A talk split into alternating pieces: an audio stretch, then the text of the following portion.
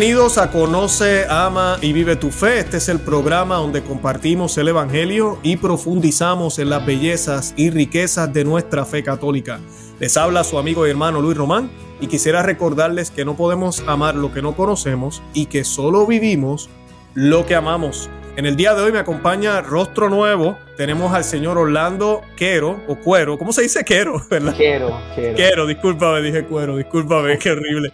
Quero, que es un individuo, un caballero, porque esa es la palabra que se merece, un caballero que conozco en persona. Es miembro de la Fraternidad San Pío X en Sanford, aquí en Florida. Hemos estado allá juntos en la Santa Misa tradicional en latín y hoy tenemos un temazo, porque vamos a estar hablando del latín, de esa barrera que algunos de ustedes ponen, que a veces me preguntan y me cuestionan y me dicen: Luis, sí, yo entiendo comunión en la boca, misa reverente, la tradición, definitivamente este invento nuevo no es bueno, pero yo no sé latín, ¿cómo voy a ir? Tengo que aprenderme las oraciones, eso es para los eruditos. Pues no, hoy vamos a estar aclarando todas esas dudas y van a darse cuenta de que no, el latín no es un obstáculo, al contrario. Debería ser una forma de que sea, es una forma de que sea mucho más accesible para las personas. Así que de todo eso lo vamos a estar hablando hoy. Yo, antes de comenzar, quiero darle la bienvenida oficialmente a Orlando a Conoce, Ama y Vive tu Fe. ¿Cómo te encuentras, Orlando? ¿Cómo estás? Muy bien, Luis. Muchas gracias por tu invitación. Cuando me lo dijiste hace unas semanas, pensé que era algo así como de salir del paso, pero luego... lo he puesto todo en manos de Dios y bueno, después tú sabes que no te volví a decir nada, tú me llamaste, dijiste, mira, bueno, entonces vamos a hacerlo y es la primera vez que estoy en una entrevista, en algo como esto, pero sé que todo sea por la gloria de Dios y la salvación de las almas, que es lo más importante.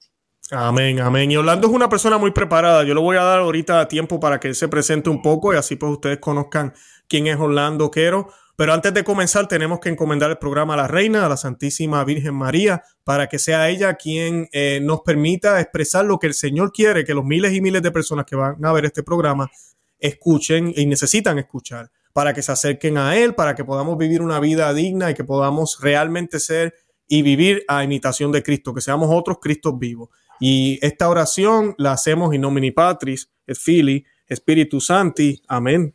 Ave Maria, gratia plena, Dominus tecum, benedicta tu in mulieribus et benedictus fructus ventris tui, Iesus.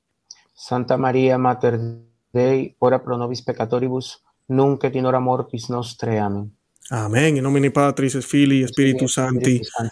Amén. Gracias, Orlando. Yo sé que tú tienes mejor latín que yo, así que me siento humillado. No, Orlando, cuéntanos, ¿quién eres tú? ¿Quién es Orlando? Okay.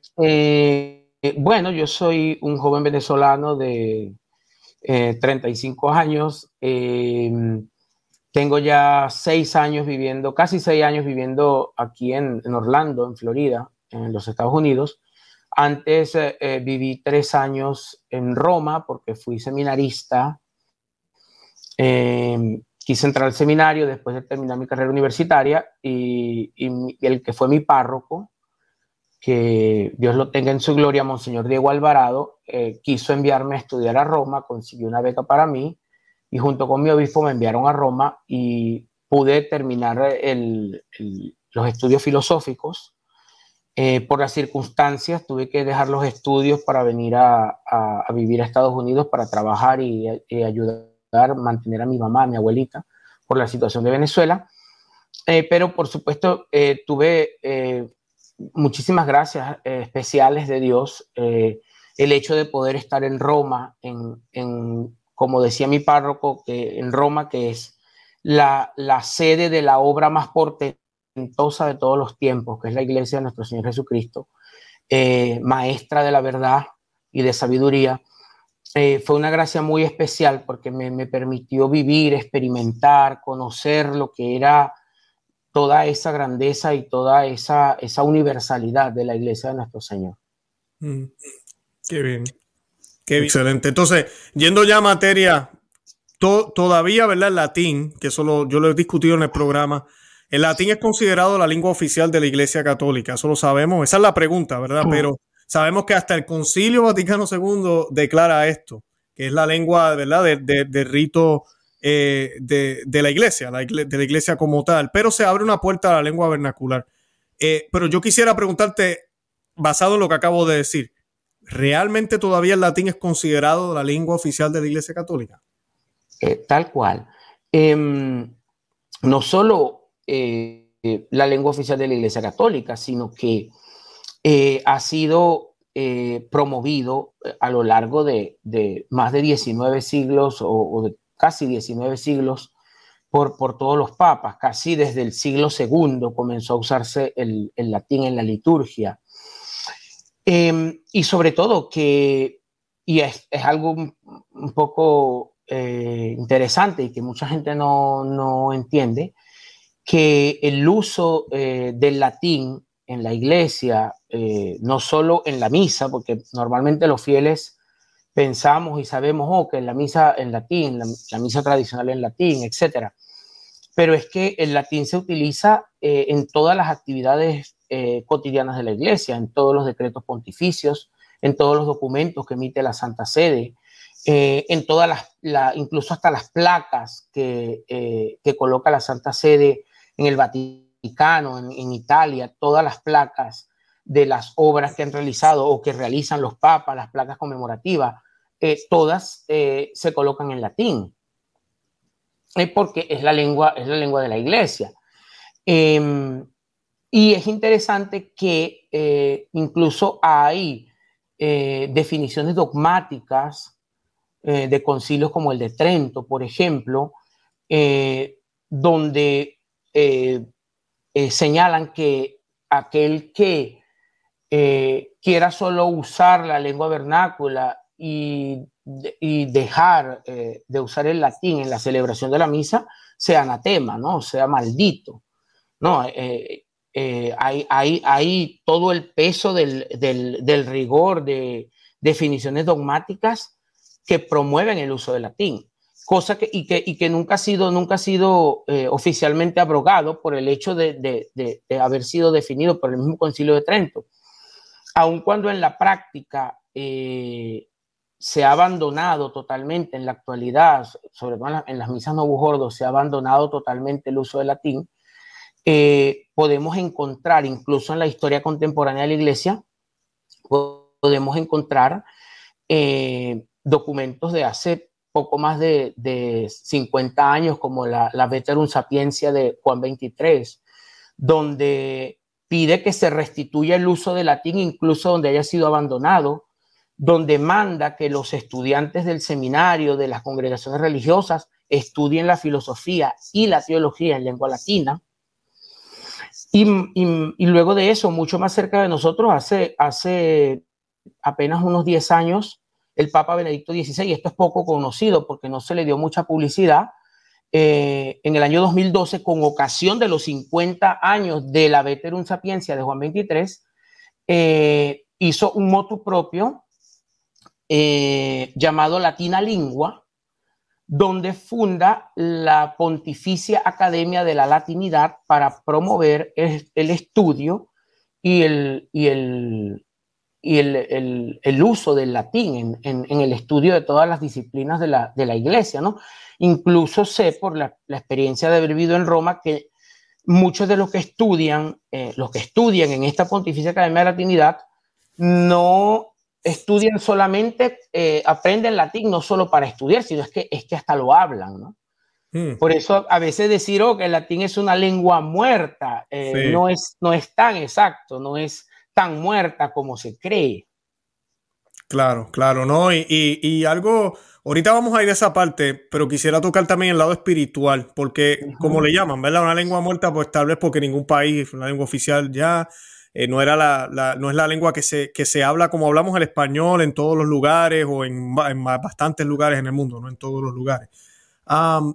Pero la providencia de Dios se ha encargado de que por esa circunstancia de que nadie lo habla y la iglesia lo continúa usando para preservar, ahorita vamos a hablar de la superioridad del latín y todo lo demás, ¿verdad? Pero para preservar el verdadero sentido del lenguaje, de lo que se quiso decir, de lo que se dijo, para que no se pierda el sentido, porque a veces las traducciones pueden traer problemas, hizo que se quedara una lengua única para la iglesia. Logramos Yo siempre lo comparo con Pentecostés y la Torre de Babel, cuando el Señor por el pecado divide, y luego en Pentecostés, ¿verdad?, se habla de que hablaron en lenguas, pero realmente es la lengua de la iglesia que nos deja entendernos a todos, independientemente de dónde vengamos. Podemos estar reunidos y entendernos. Entonces, a través de esa liturgia, pues yo digo que en latín llegó un punto en la iglesia que era hermoso, y todavía yo lo vivo cuando voy a la misa, porque pues asisto a los lugares tradicionales y no importa dónde yo vaya, el estado que vaya o el país, la misa se siente igual, se escucha igual, es la misma, porque es la misma lengua siempre y es la misma forma. Y eso el demonio lo detesta. Y más que eso, que es la pregunta que te quiero hacer, ¿qué significado espiritual? Y te doy libertad para añadir algo más si deseas. ¿Qué significado espiritual tiene que las tres lenguas inscritas en la cruz hayan sido el hebreo, el griego y el latín? Bueno, en sentido práctico, podemos decir que eran los idiomas que se manejaban en ese momento, porque encontraba ya la transición entre la época del helenismo y el Imperio Romano, ¿no? Pero yo diría, espiritualmente hablando, que estas tres lenguas en el letrero de la cruz fueron como un anuncio profético de lo que han sido las religiones verdaderas fundadas por Dios. Primero el judaísmo, como con el pacto establecido por Dios a Abraham, y el judaísmo utilizaba el hebreo como lengua de culto. Y nótese algo importante, ¿no? Luego podemos tocarlo más, un poco más a profundidad. Pero nótese que el hebreo que se utiliza para el culto en el judaísmo no es el hebreo hablado por los judíos, ¿no?, de la época, ¿no?, sino que es un hebreo más clásico que, por así decirlo, el judío de a pie en el día a día él no lo entendía fácilmente. No era la lengua, el hebreo hablado o usado en el culto no era el mismo hebreo hablado por las personas comúnmente. Lo mismo ocurre con el griego. Entonces, el hebreo representa la lengua de la primera religión verdadera, fundada, establecida por Dios en el pacto hecho con Abraham. Luego el griego en los apóstoles y en aquel primer pueblo de Dios que ya hablaba griego, que de hecho escriben todo el Nuevo Testamento en griego, y que representan como que esa primera iglesia primitiva. Y luego el latín como lo que sería el futuro de la iglesia con el paso de los siglos. Entonces, ese sentido, un sentido espiritual muy interesante, porque es como que si ya el INRI, el sacrificio de la cruz que muestra ese letrero en esas tres lenguas, de alguna forma va profetizando lo que es el devenir y lo que viene a ser el futuro de la iglesia y de la verdadera religión, porque hay que acotar que esa religión judía, que en su momento era la religión verdadera, queda totalmente abolida con el sacrificio redentor de Jesucristo, que funda una sola iglesia, una nueva religión, que es la Iglesia Católica, ¿no? Y que viene a ser y se constituye como la única religión verdadera. Excelente. Oye, me hiciste pensar en algo que no había pensado nunca. Estaba pensando en los judíos y en los gentiles. O sea, tienes la lengua de los griegos, ¿verdad?, que era mayormente, creo, que utilizado por los gentiles, y tienes a los judíos. Entonces, en Cristo, ¿verdad?, esa barrera, ya la religión no es solo para los judíos, es para los gentiles también, como nos dice San Pablo, ¿verdad? Y es esa nueva, es la continuidad, ¿verdad? Esa nueva, es el fulfillment, como dicen en inglés, el cumplimiento de todas las promesas que se habían dado en esa primera, ¿cómo diríamos? Pacto que habíamos hecho con Dios, ¿verdad?, que había hecho el pueblo hebreo con Dios. Ahora, estábamos hablando de que... Fíjate, adelante. Disculpa. Pero bueno, hay que acotar, Sí, el griego era hablado por los gentiles, pero también por los judíos, porque ya en este punto la helenización ha permeado, incluso ha hecho perder a muchos judíos el hebreo y lo ha sustituido por el griego. Mm. De hecho, es una de las disputas que se dan luego, porque 7 libros del Antiguo Testamento, denominados los deuterocanónicos, que tenemos en nuestra Biblia, que es la versión de los 70, llamada así el Código de Alejandría, esos 7 libros y algunas partes, algunas partes del libro del profeta Daniel y otras partes, están escritas en griego ya y no en hebreo, producto de esa helenización que fue permeando al punto de que se fue sustituyendo el griego el hebreo por el griego. 7 libros que, como un pequeño paréntesis para no dejarlo en el aire, fueron luego el Concilio de Jamnia, años 70 después de Cristo, eliminó esos 7 libros, y que Concilio de Jamnia, estoy hablando de un concilio judío, no un concilio... Sí, gracias por clarificar. No un concilio de la Iglesia Católica, concilio judío, que se llevó a cabo porque los judíos debían tratar el asunto del cristianismo creciente. En ese concilio judío que decidió eliminar esos 7 libros de la Biblia, se tildó a nuestro Señor Jesucristo de bastardo. 15 siglos después, Lutero, basándose en tal concilio judío que había tildado a nuestro Señor de bastardo, decide eliminar esos 7 libros de la Biblia. Por eso la Biblia que utilizan los protestantes no tiene esos 7 libros. Exacto, excelente, Orlando, gracias, excelente. Ahora, nadie, como dijimos ahorita, nadie habla el latín, bueno, lo hablamos, no me tomes a mal, pero ¿verdad? Empieza a mermar por las razones, todo lo que pasa en la historia, pero la iglesia insiste, fuertemente hasta el siglo pasado, muy fuertemente hasta el siglo pasado. Tú mencionaste Juan XXIII, Benedicto XVI también, todavía hay personas que lo insisten, pero lamentablemente en la práctica se ha perdido, pero... ¿Por qué la iglesia hizo eso? ¿Por qué la iglesia lo sigue usando y lo siguió utilizando a pesar de que ya la gente pues, no lo hablaba?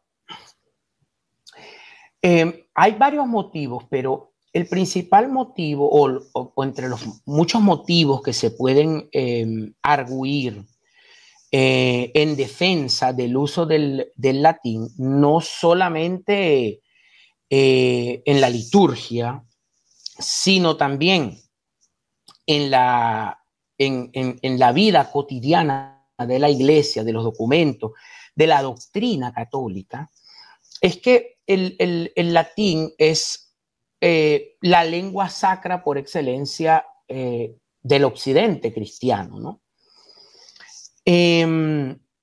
¿Por qué decimos que el latín es una lengua sacra? He escuchado muchos detractores del latín que dicen que es absurdo decir que es una lengua sacra, que simplemente la iglesia comenzó a usar el latín porque era la lengua hablada que sustituía al griego en ese momento, porque la liturgia del primer siglo se había celebrado en griego.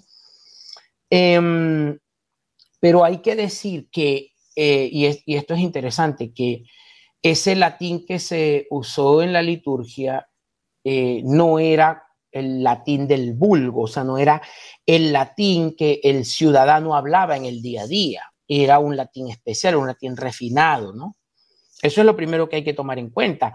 Lo mismo que el griego usado en la liturgia tampoco era, por así decirlo, el mismo griego que se hablaba en el día a día. Lo mismo que, como te comenté, el hebreo en la religión judía. Y muestra de ello, que no lo dije allá, pero no quiero que se pase, porque es un dato muy interesante, es que nuestro Señor en la cruz, cuando a punto de morir, se dirige a Dios en ese grito de angustia, porque siente incluso el abandono de su Padre desde el punto de vista humano. Nuestro Señor dice en hebreo, Elí, Elí, lema sabactaní, que los judíos que están allí no entienden lo que está diciendo y testimonio de eso es la escritura que dicen, oh mira, está llamando a Elías. Ellos no entienden porque nuestro Señor no está hablando en el hebreo vulgar que se hablaba, sino que está hablando en ese hebreo más culto, más refinado, que se utilizaba en el culto divino porque se está dirigiendo a Dios. Y por eso ellos no le entienden, por eso el pueblo no le entiende y dicen es, oh, está llamando a Elías. No entendían que Elí, Elí, lema sabactaní significaba Dios mío, ¿por qué me has abandonado? Excelente, Orlando. Disculpa que te interrumpa porque estás trayendo un punto importante. Entonces esto de que tengamos una lengua dedicada a Dios no es invento de los católicos, entonces.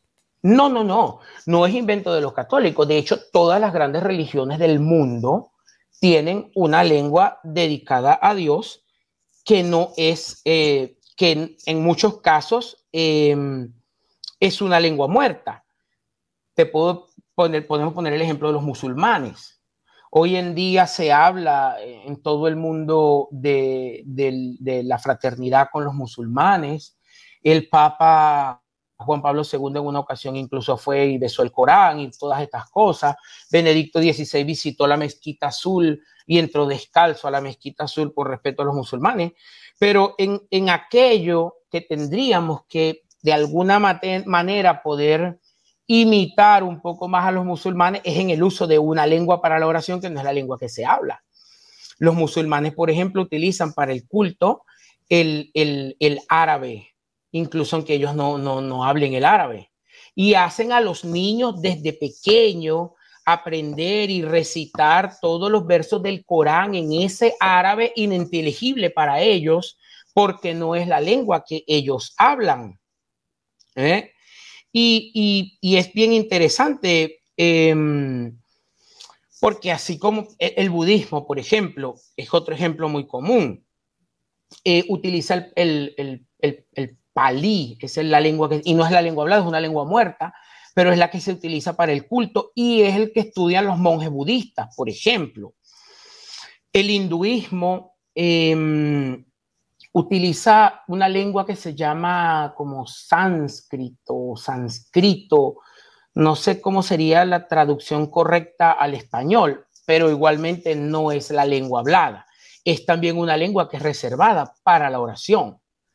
Y esto trae muchísimos beneficios, pero como te decía, una de las cosas por las cuales la Iglesia ha preservado, ha recomendado, ha sostenido, ha mantenido, incluso ha anatemizado, ha hecho una definición dogmática para definir que en aquel que dijera que se debe rezar la misa solo en lengua vernácula sea anatema. Y esto no quiere decir que no se pueda utilizar en alguna parte la lengua vernácula, como de hecho en la misa tradicional en latín se utiliza, porque habiendo el sacerdote cantado o recitado la epístola y el evangelio en latín, luego la recita en lengua vernácula. Lo mismo el sermón se hace en lengua vernácula. O sea, no es que no se pueda utilizar de alguna manera la lengua vernácula. El problema está en condenar y en abandonar el uso del latín. Y los motivos por los cuales la Iglesia ha querido mantener y sostener el latín a lo largo de los siglos, como te digo, principalmente porque es una lengua sacra, y del hecho de que sea, o la demostración, mejor dicho, de que es una lengua sacra, viene en primer lugar por el hecho de la belleza. El latín es una lengua bella. Uh-huh. Los cantos se escuchan hermosos. Las oraciones tienen, ¿sabes? Como una fonética, unas sílabas altas, bajas, que evocan una belleza y una paz en el alma que nos llevan a Dios, que al final es el autor de la belleza. Esa belleza nos lleva a Dios. Belleza que se evidencia igual lo mismo en la liturgia, ¿no? Y en la vida de la Iglesia. Esa belleza nos lleva a Dios. Por ende, el latín, de esta manera, el latín nos lleva a Dios en primer lugar por la belleza, ¿no? Empezamos como por lo más simple y vamos profundizando. Uh-huh. Y en este sentido es muy bonito. Hay una anécdota muy hermosa de el príncipe Vladimir que marcó, no sé si sabías esta anécdota, marcó el ingreso del pueblo ruso a la fe cristiana. el príncipe Vladimir mandó a sus emisarios por el mundo para informarse sobre cuál era la religión verdadera.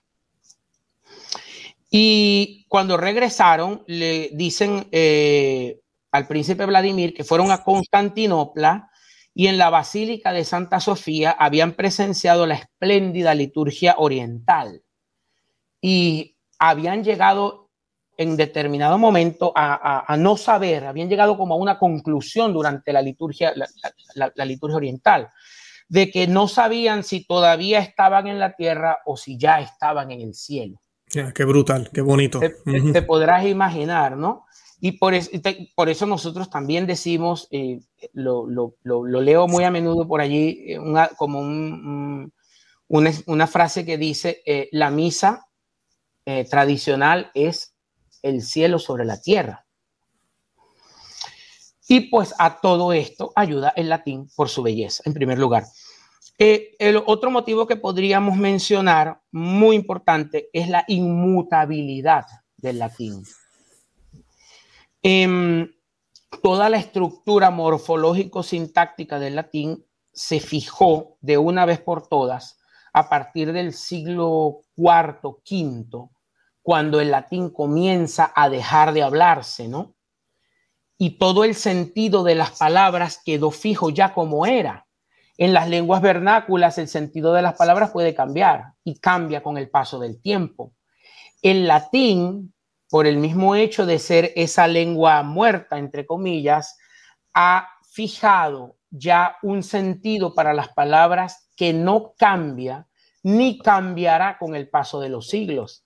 Esto ayuda de una manera sorprendente a preservar la unidad de fe y de la doctrina de nuestra Santa Madre Iglesia, porque lo mismo que el Señor dijo, hizo y enseñó a los apóstoles y que se ha transmitido hasta nuestros días después de 2000 años, es exactamente lo mismo que hoy en día la Iglesia sigue diciendo y sigue enseñando.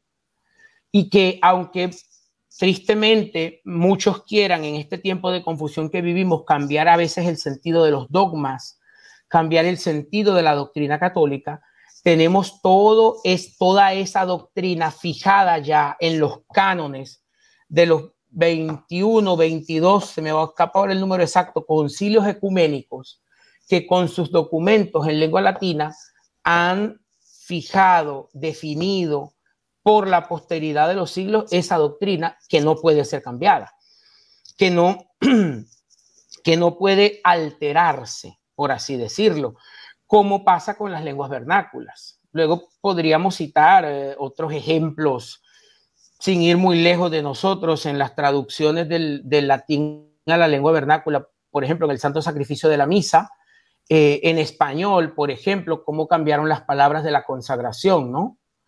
El texto original dice hic es enit calix sanguinis mei noviet eterni testamenti mysterium fidei qui pro vobis et pro multis effundetur in remissionem peccatorum.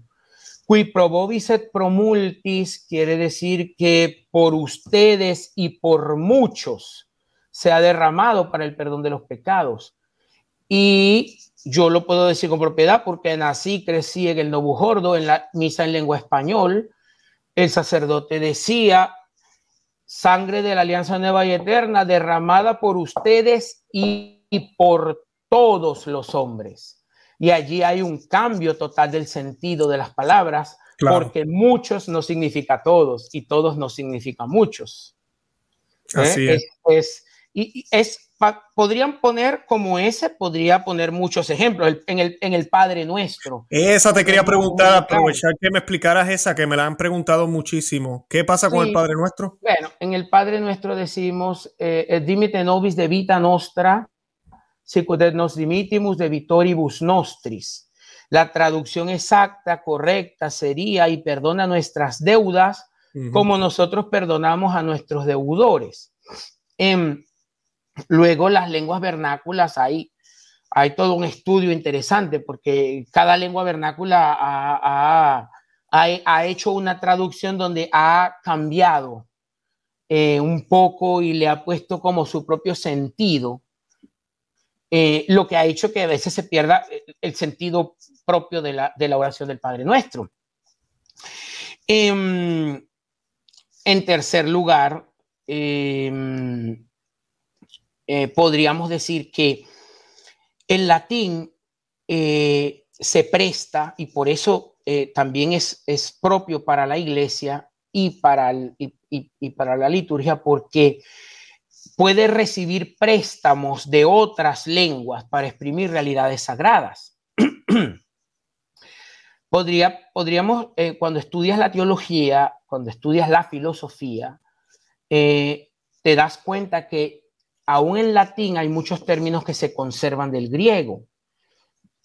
Y recordemos que el griego, por así decirlo, es como nuestro hermano mayor en la Iglesia, porque durante todo el primer siglo fue el griego el que se usó en la Iglesia. Incluso todo el Nuevo Testamento viene escrito en griego koiné, y documentos importantísimos del primero, del segundo siglo inclusive, están escritos en griego.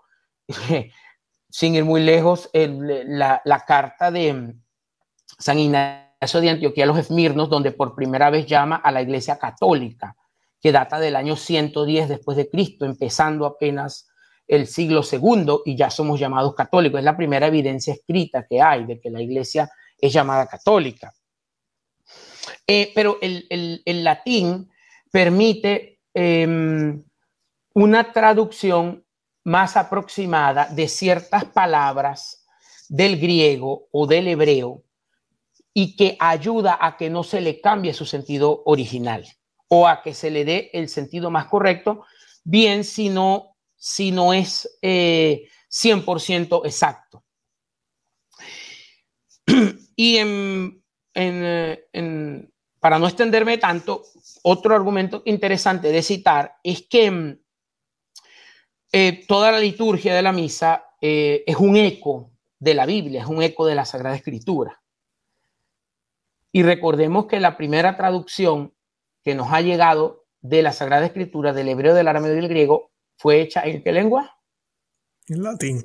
En latín, la Vulgata, traducida por primera vez por San Jerónimo a principios del siglo IV. Entonces, por eso, o en ese sentido, también el latín es la lengua más propia, porque nos provee el sentido más propio de los textos de la Escritura. Excelente, Orlando. No, y sabes que muchos dirán, hoy, pero qué exagerado. Para los que piensen así, si usted va a ser médico, usted va a estudiar medicina, usted tiene que estudiar latín, porque hay términos de salud, términos de ciencia, de química, que para poder entender exactamente de qué partícula estamos hablando o de qué organismo estamos refiriéndonos, tienes que saber el verdadero sentido en latín para poder entender la combinación de estos químicos, de la medicina, del medicamento. Y porque esto depende la vida de los pacientes, de los médicos, de esto depende la cura de enfermedades y de muchísimas cosas importantes. Se requiere a los médicos tener un conocimiento del latín. Imagínense en cuánto más. Se trata de la vida sobrenatural, de la vida eterna. O sea, para nosotros la Iglesia Católica no es que esté exagerando, es que esto es importante y tenemos el deber. Es un depósito que Dios le deja a los apóstoles, Dios hecho hombre, Jesucristo. Y nosotros tenemos la obligación de cuidar ese depósito de fe como en caja fuerte, cuidarlo, protegerlo, que no cambie, que por 2000 años así ha sido el mismo depósito de fe, a pesar de todos los ataques que han habido. Me encantó lo que mencionaste, Orlando, porque por ahí vamos, ¿verdad? Esa es la idea. Ahora, hay algo que Juan XXIII... Ajá, adelante. No, prosigue. No, que Juan XXIII...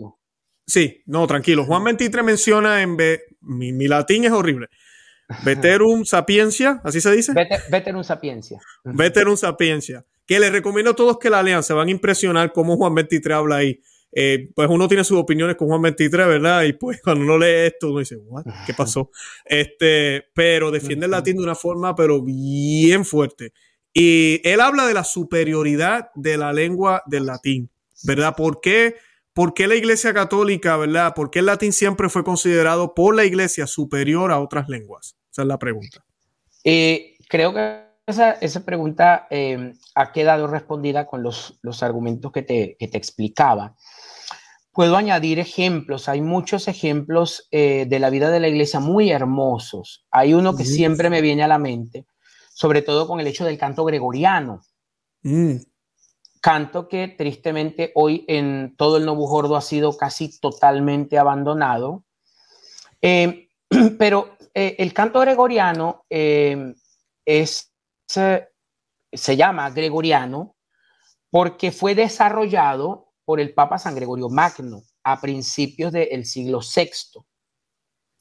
Y es muy interesante porque hay gente que ha escuchado decir, no, el Papa fue San Gregorio Magno el que compuso, el que inventó el canto gregoriano. En realidad no es así. Se trata que San Gregorio Magno, una mañana de Pascua, tuvo un éxtasis y fue llevado al cielo. Y pudo ver la mañana del domingo de resurrección a los querubines y serafines dirigirse al trono de la Santísima Virgen y entonar el Regina Caeli, en latín, por supuesto. Ese canto hermoso que se canta durante el tiempo de Pascua también hoy, porque prácticamente todo el canto latino, el canto gregoriano, ha sido abandonado hoy.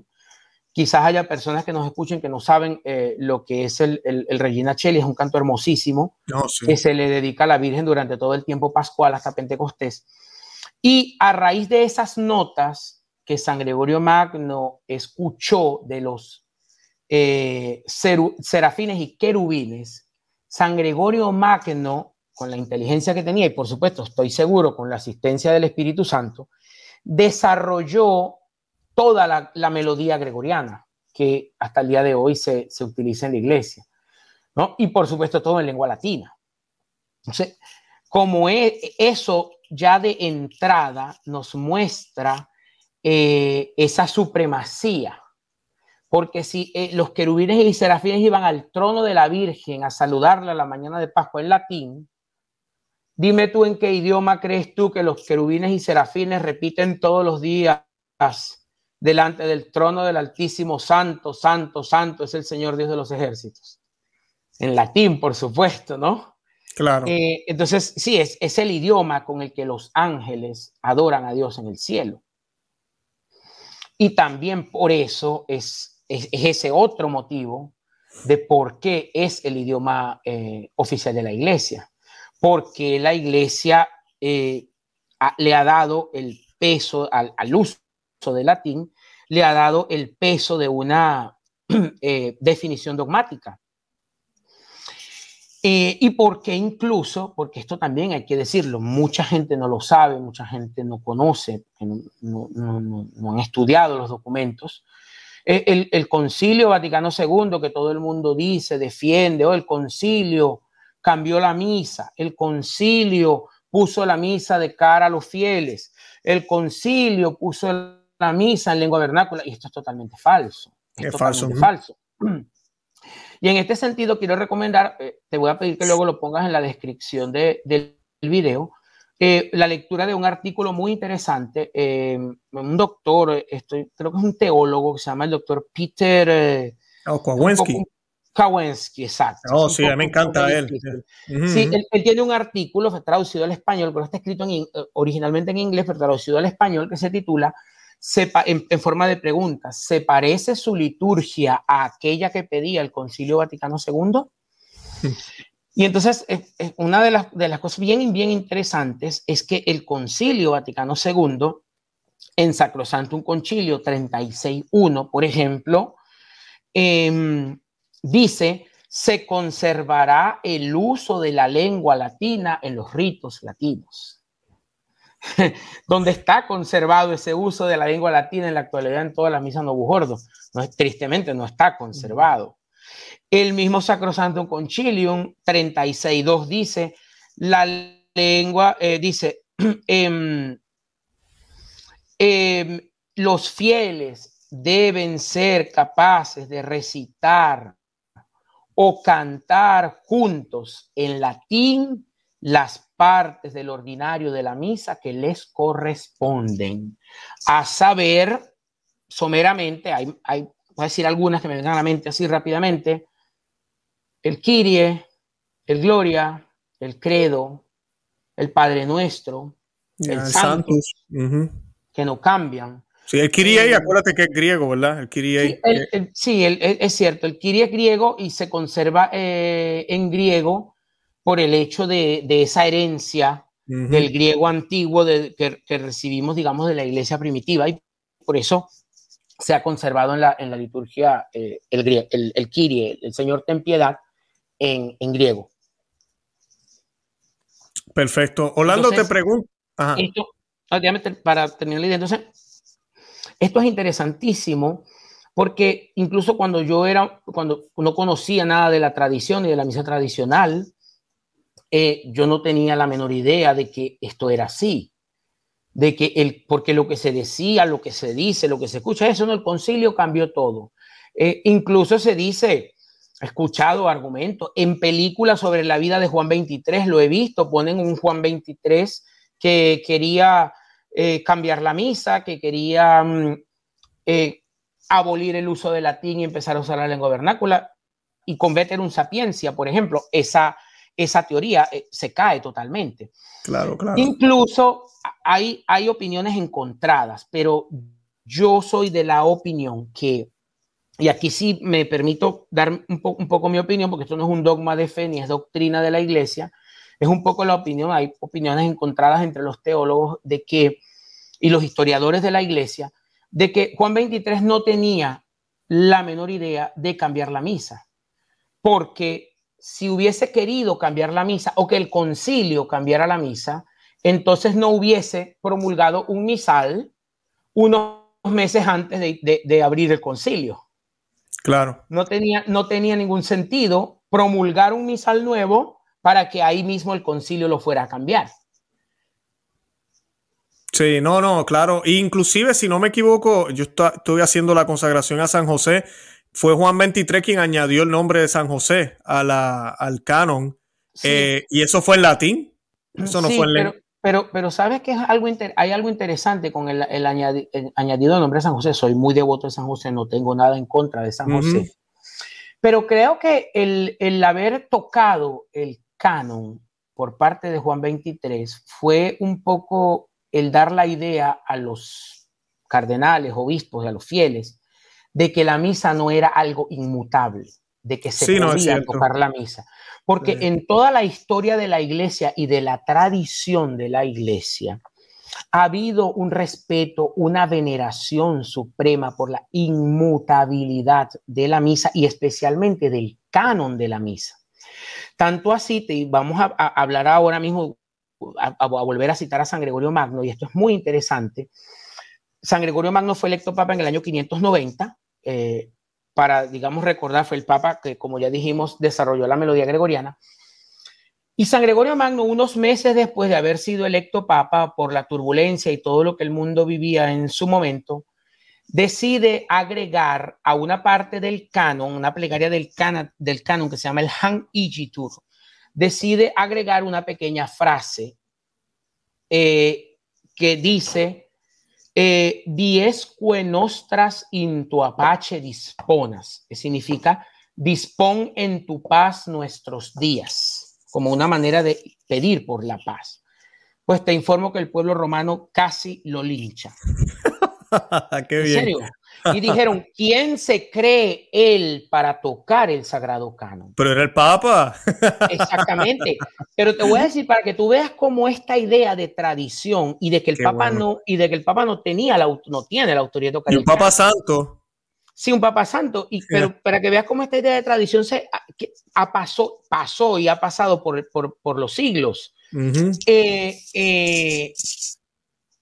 Pío IX, la idea de introducir a San José en el canon no nació en Juan XXIII y en la época de Juan XXIII, un movimiento que venía desde un siglo antes. Sí, claro. Y ya a Pío IX, Beato Pío IX, se le había pedido y se había hecho una campaña para que metiera y agregara la mención a San José en el canon.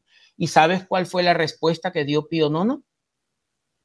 ¿Cuál fue? Bueno, dijo pero... No tengo autoridad alguna para hacer esto. ¿Quién soy yo? No soy nadie, soy solo el Papa.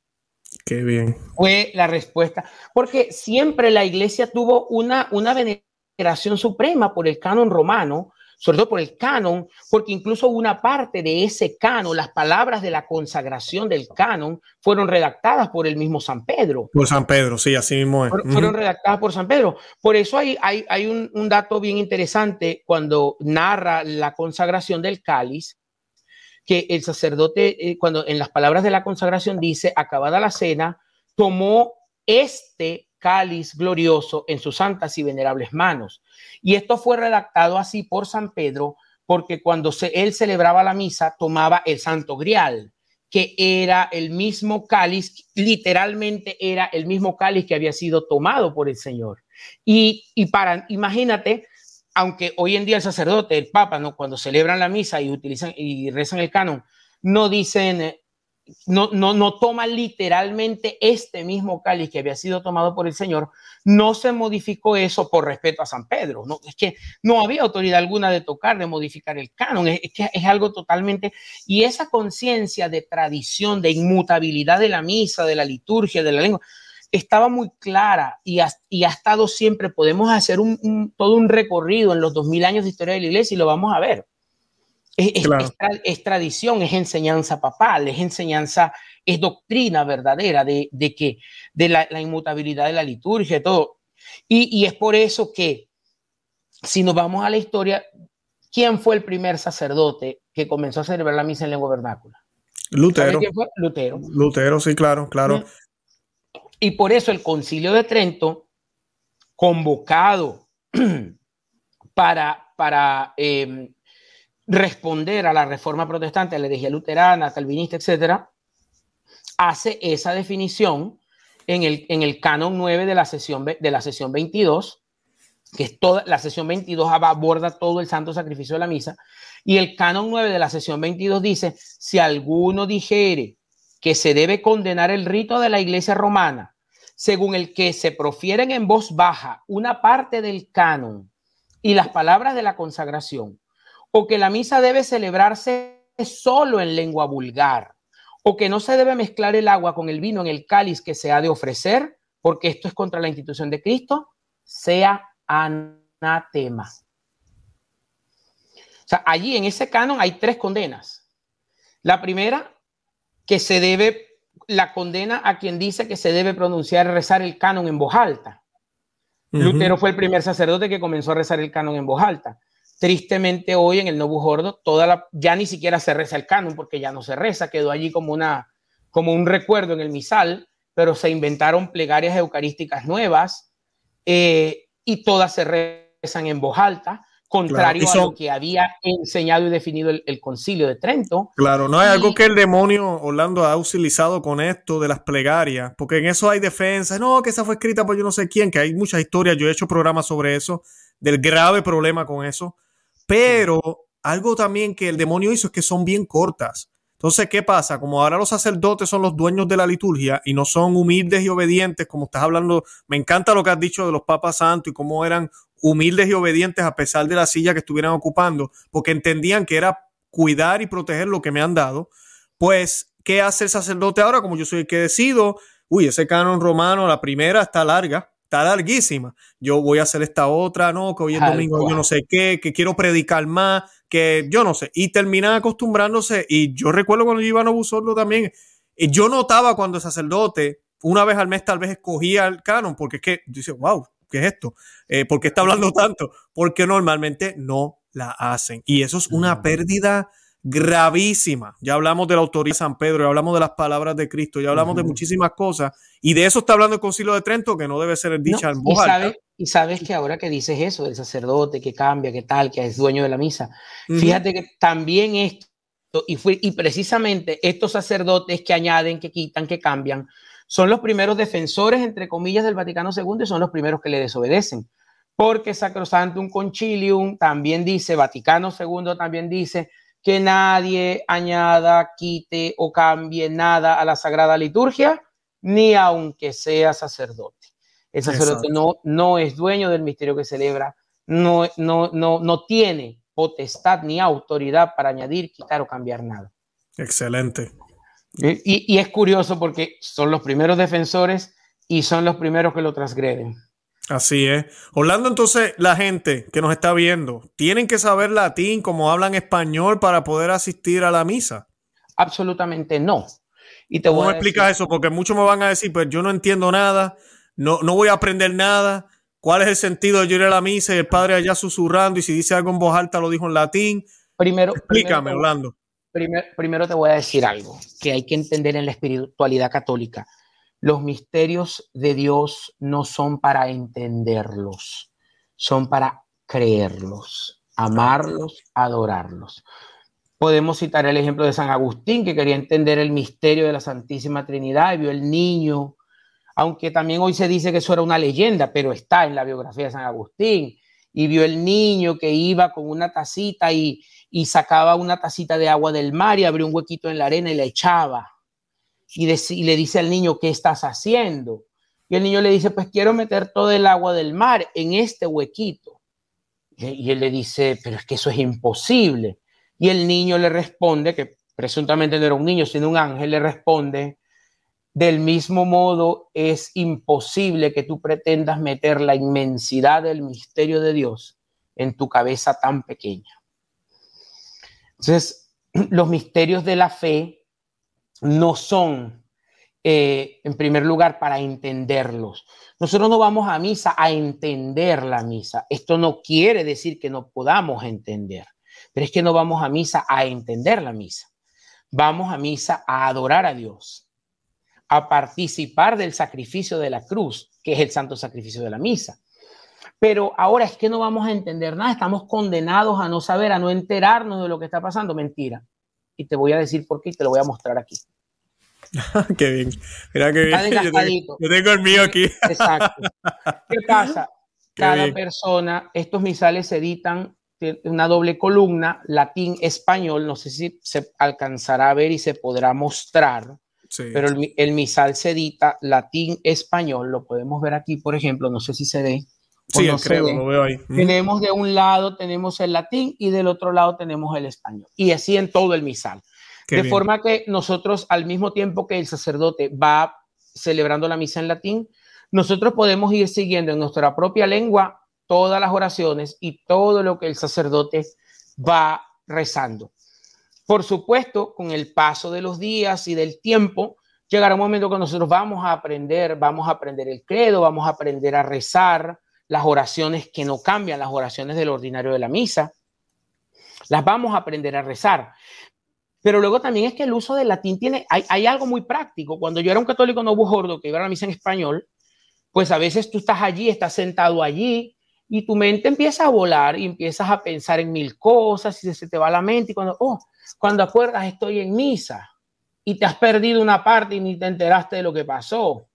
Pero cuando estás en la misa tradicional, como estás siguiendo el misal y estás obligado a ir leyendo, a ir siguiendo para vivir mejor la misa, entonces no te vas a perder. Hay mucha menos posibilidad de que tu mente vaya a volar, de que tu mente se vaya a perder.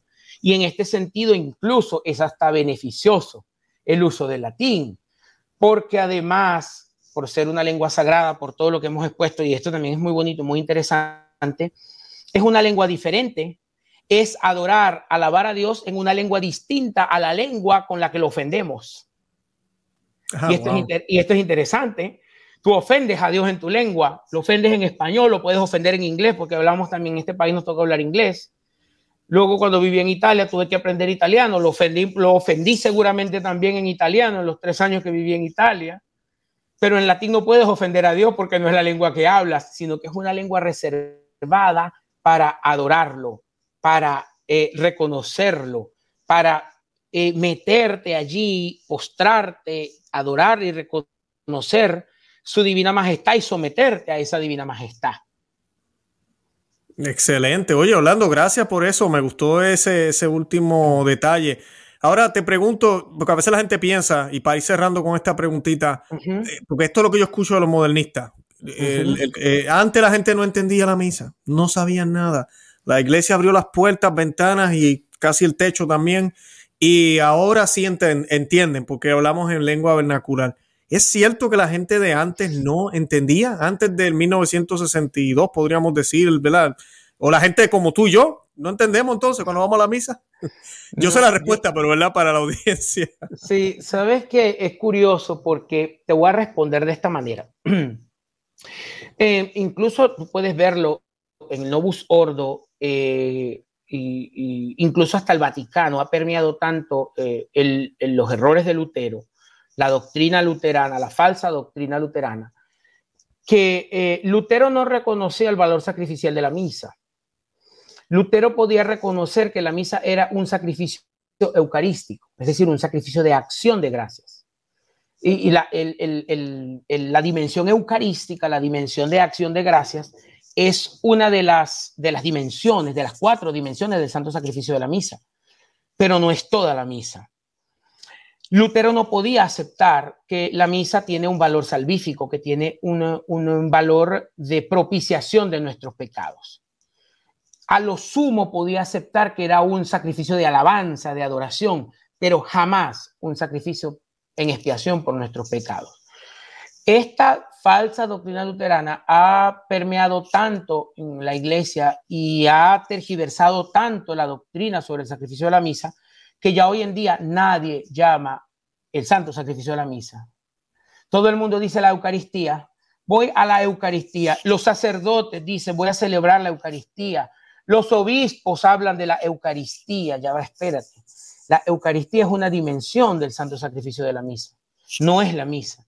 Yo no voy a la Eucaristía. Sí voy a dar gracias, pero no voy a la Eucaristía. Voy al santo sacrificio de la misa. Y yo todos los domingos en mi WhatsApp suelo poner un estado. Domingo, día del Señor, vamos al santo sacrificio de la misa. Dios nos espera. Y con el paso del tiempo, mucha gente así me ha preguntado en determinados momentos, oye, me llama la atención lo que escribes. ¿Por qué tú llamas a la misa sacrificio? Es que es un sacrificio ir a misa. y esto te permite entender que ya no hay la conciencia de que la misa es el sacrificio de la cruz. Bueno, y ahí habrá quien me escuchará y dirá, bueno, pero eso te pasa a ti, pero en general yo soy del Novus Ordo y yo sí sé, eres uno en 1.000.000. Y te voy a decir por qué. Hay un estudio hecho hace creo que 1 o 2 años por la Conferencia Episcopal Americana que reveló que las 2/3 partes de los católicos aquí en Estados Unidos, 2/3 partes no es poquito, estamos hablando de casi el 67% de los católicos en Estados Unidos no cree la doctrina católica sobre la misa, sino que por el contrario acepta y reconoce la doctrina luterana. Y esa realidad que se manifiesta en Estados Unidos, yo diría como una muestra, una pequeña muestra, es un reflejo de la realidad que vive la iglesia en general en el mundo. Entonces no podemos decir que es que la iglesia antes no entendía y ahora sí, no. Por el contrario, lo puedo decir por mi abuela, por mi bisabuela y por tantos ancianos que, venerables personas, ancianos que de la época de antes del concilio, que tenían una conciencia clara de lo que era el santo sacrificio de la misa, de cómo se debía asistir al santo sacrificio de la misa y de lo que era y de las gracias y de todos los frutos espirituales que se sacaban del sacrificio de la misa y que tristemente hoy en día la mayoría de los católicos del Novus Ordo, con sus excepciones, pero la mayoría pues ya no lo entienden. Creen que van a misa a escuchar al sacerdote, a escuchar la palabra de Dios, o a pasarla bien, a vivir algo agradable, a sentir la misa, porque hasta en eso nos ha permeado la doctrina luterana, tristemente. Y hasta en eso nos ha permeado la doctrina luterana, en que hoy en día el católico actual, digamos, de unos 50 años para acá, 40 años para acá, quiere ver, quiere sentir, quiere experimentar, se deja llevar por el sentimentalismo, pero el católico, el que quiere ser católico de verdad, tiene que saber y entender que los católicos no nos guían los sentimientos.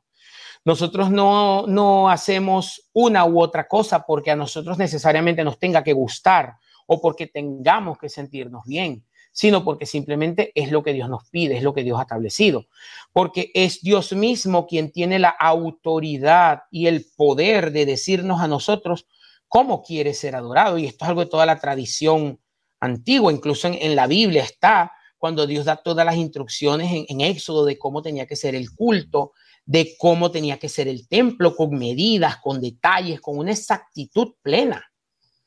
Y la antigua tradición de la iglesia nos enseña inclusive que todas esas indicaciones, toda esa indicación fue dada por el Señor a los apóstoles, que eso no está en la Biblia, porque la misma Biblia nos dice que muchas otras cosas dijo, hizo y enseñó el Señor que si se escribieran no cabrían los libros en el mundo para contenerlas. Pero la antigua tradición de la iglesia nos enseña que durante esos 40 días de apariciones del Señor, de la Pascua, a los apóstoles, fue para instruirlos y enseñarlos sobre cómo llevar a iniciar la iglesia, sobre cómo iban a celebrar la misa y los sacramentos.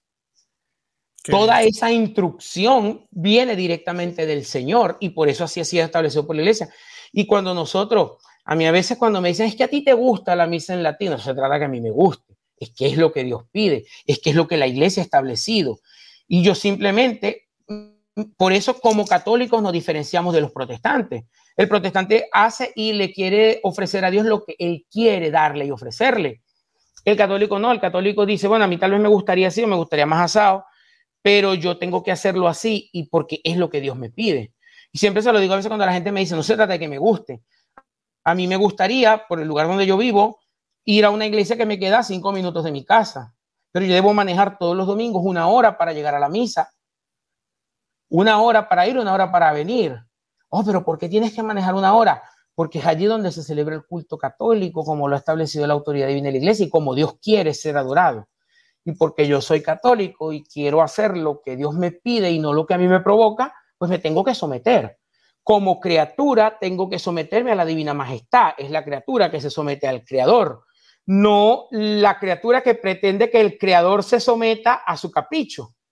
Y creo que es un poco lo que nos diferencia de los protestantes. El protestante dice, bueno, yo hago mi culto así, yo hago mis cosas de esta manera, hago esto o aquello, porque a mí me gusta así. Bueno, esto es lo que yo le ofrezco a Dios, ¿sabes? Sin querer juzgar a ninguna persona, pero es como un poco decir, bueno, esto es lo que yo te doy, yo como criatura esto es lo que te puedo dar, tú verás si te sirve o no. Y tristemente es la actitud de muchos católicos hoy en día, de muchos católicos que dicen, es que yo voy a misa aquí porque es que a mí me gusta esta misa. Espérate, pero es que como católico no tienes potestad de definir lo que te gusta en materia religiosa. No tenemos potestad de opinar en materia religiosa. Lo único que podemos hacer como católicos es ser fieles a la doctrina, a la tradición milenaria de la iglesia, que es la única maestra de la verdad. Amén, amén. Orlando, me gusta que hayas tocado ese tema porque así mismo no se trata de gustos. Y mira, al principio, yo recuerdo cuando yo comencé a ir a misa tradicional también, ver al padre mirando para el Señor, la lengua, las oraciones, yo no sabía, cogí el misal y empezaba a mirar dónde estoy, buscar las lecturas, todo eso es como uno se queda como que, pero mira, cuando tú entiendes eso, no es lo que yo quiero, no se trata de gustos. Esto es lo que el Señor pidió. Esto es lo que la iglesia ha estado haciendo por 20 siglos. Y yo quiero ser parte de esa iglesia que no pasará porque es Cristo. Y sabemos que ha habido una infiltración. Eso sería tema para otro día. Sabemos todas las cosas que han pasado, todas las revoluciones que han habido dentro de la iglesia. En mi canal hemos hablado muchísimo de todas esas cosas. Pues es hora de reaccionar. Es hora de dejar salir del lado cómodo y empezar a hacer lo que tenemos que hacer. A veces la gente me pregunta, Luis, mira todo lo que está pasando en el mundo, mira esta situación ahorita con la guerra, mira la situación con la salud, mira todo esto, ¿qué puedo hacer? ¿Qué puedo hacer? Pues mira, lo primero debería ser adorar a Dios como se debe adorar a Dios. Deberíamos empezar por ahí. Ese debería ser nuestro punto alto. Todos los domingos adorar a Dios como deberíamos adorarlo. No estar yendo a lugares donde se nos dan la mano, donde ya mismo se nos va a pedir que lo hagamos con los pies. Y supuestamente por obediencia vamos a faltarle respeto a Dios. No podemos seguir así. Y si nos toca o nos obliga a tener que viajar más, nos obliga a hacer un sacrificio, ahí sí caería la palabra de sacrificio, viajar un poco. Mira, pues hagámoslo, pero hagámoslo porque Dios nos lo ha dado todo. todo. Y no importa lo que nosotros hagamos, nada será suficiente porque Él nos ha dado demasiado. Pues entonces no seamos ingratos y hagamos lo que tenemos que hacer. Esa sería mi exhortación. Orlando, de verdad que gracias, porque creo que le has dado el sentido a lo del latín, al lenguaje del latín, que a veces la gente me pone ese pero. No hay que saber latín para ir a la misa tradicional. Yo no sé latín, yo no puedo hablar una conversación en latín. Y los que me siguen saben lo feo que rezo a veces el Padre Nuestro, Ave María. Trato de hacerlo lo mejor que puedo, pero lo que buscamos es adorar a Dios como siempre Él lo pidió, como siempre la Iglesia lo entendió desde el principio. Y no es coincidencia que el Señor haya muerto en el año 33 durante el Imperio Romano, que se hablaba en latín. Ya hablamos ahorita de las tres lenguas en la cruz. Nada de eso es coincidencia. Así que esto es la voluntad de Dios, no es casualidad o costumbre o coincidencia, que esa era la lengua que se hablaba, entonces pues por eso es que es el latín. No. Dios sabía que si Él venía ese año, en ese momento preciso de la historia de la humanidad, esas iban a ser las consecuencias también en términos de la liturgia. Así que seamos obedientes, la verdadera obediencia. Orlando, ¿algo más que quieras añadir? Sí, quiero, quizás no podemos... de desarrollar algo como esto ahora, no tenemos el tiempo, pero quizá dejar un tema abierto que en un futuro podría ser objeto de quizá no necesariamente tiene que ser conmigo, pero que creo que es algo muy interesante que pudieras tratar en futuros programas, y es el hecho de que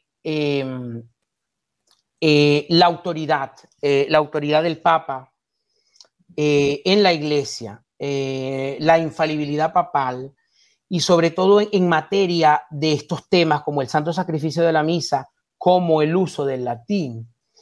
Porque siempre, sobre todo los modernistas, arguyen, bueno, es que así como un San Pío V y un Concilio de Trento tuvieron la potestad de dar una definición dogmática a favor del latín y a favor de la misa tridentina, pues otro papa tal cual y otro concilio legítimamente establecido, legítimamente constituido y un papa legítimamente nombrado, el Papa Pablo VI, tiene toda la potestad, como la tuvieron estos papas en su momento, pues de rebatir y de cambiar lo que ellos en su momento hicieron. Y este tema puede quedar abierto, como te digo, y es muy interesante porque ahí es donde al final, cuando queremos ser católicos de verdad y profundizamos en este punto, es que podemos entender entonces por qué precisamente hay que volver a la misa tradicional en latín, hay que volver al latín, hay que volver a la sagrada tradición de la Iglesia,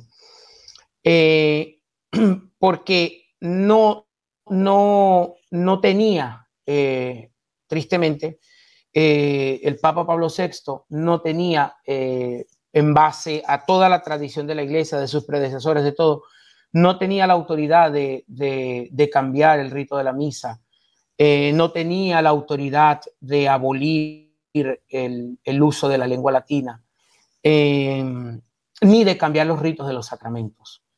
Y pues creo que esto puede ser, como te digo, te lo dejo como un tema abierto, no tiene necesariamente que ser que lo hables conmigo, sino que sería interesante, y más que interesante, creo que es necesario, porque es como que el punto de quiebre.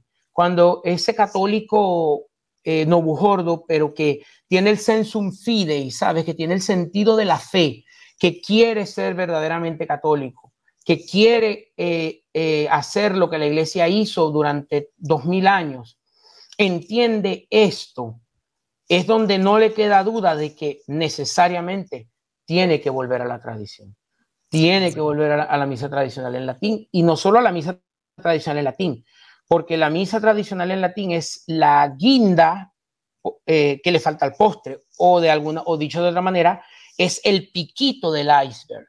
Es, digamos, lo que se ve, pero es que no es solo eso, es toda la doctrina que está detrás de todo esto.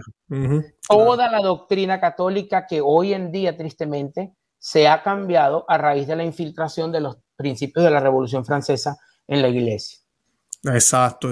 Orlando, gracias, de verdad, gracias, excelente. Te voy a tener de nuevo y vamos a hablar de ese tema. Y pues, ¿qué te iba a decir? De verdad que ha sido un honor tenerte en el programa. Vamos a estar orando mucho por ti. Yo le pido a todos los que me están viendo, vamos a colocar varios enlaces en la descripción para que se beneficien de ellos. Los que están en Orlando, en Sanford, Fraternidad de San Pío X, están localizados allá. Yo voy a colocar también el website de ellos por si usted quiere asistir. Los exhorto a que asistan si vive en esa zona, si está cerca. Aquí en Florida tenemos opciones, aquí no hay excusa. Y en otros países ellos también están. También los invito a que vean la entrevista que hicimos con el obispo Feley de la Fraternidad de San Pío X, que siempre es una pregunta que me hacen. ¿Puedo asistir a yo le digo parroquia, pero ¿cómo es que ustedes le dicen a las misiones? Sí. Interesante, ahora que lo quiero pues aclarar esto un poquito, porque estamos en Florida, la fraternidad tiene el priorato acá en Sanford, pero del priorato se desprenden misiones en toda Florida. Ahí vienen las misiones. Tenemos una misión en Davie, en Miami, con una capilla. Tenemos una misión en Jacksonville. Tenemos una misión en West Palm Beach. Tenemos otra misión en Fort Myers y tenemos una misión que se está comenzando, que se está abriendo también en Brooksville, y otra misión por allá al norte, cerca por allá de Tallahassee, de Panama City, en Miramar Beach. Ok, wow. Entonces, y eso es solo en Florida. Luego en casi todos los estados, no estoy seguro si en todos los estados, pero en casi todos los estados de los Estados Unidos hay a lo menos una misión, un priorato de la fraternidad. Tenemos el seminario para el Instituto de Centroamérica está en Virginia. En más de 70 países en todo el mundo se encuentra la Fraternidad de San Pío X, en México, en Colombia, en Chile, en Argentina, en Brasil. Y en muchos lugares, en Europa. Ustedes son los únicos. En muchos lugares ustedes son los únicos, así que de verdad que busquen. Yo voy a dejar los enlaces para que encuentren dónde poder realmente adorar a Dios como se le debe adorar a Dios, de verdad que sí. Orlando, nos tenemos que ir, se nos acabó el tiempo, pero de verdad que estaremos orando por ti, o estaremos orando por todos los que nos están viendo, y Santa María, ora pro nobis, que Dios me los bendiga. Bye bye.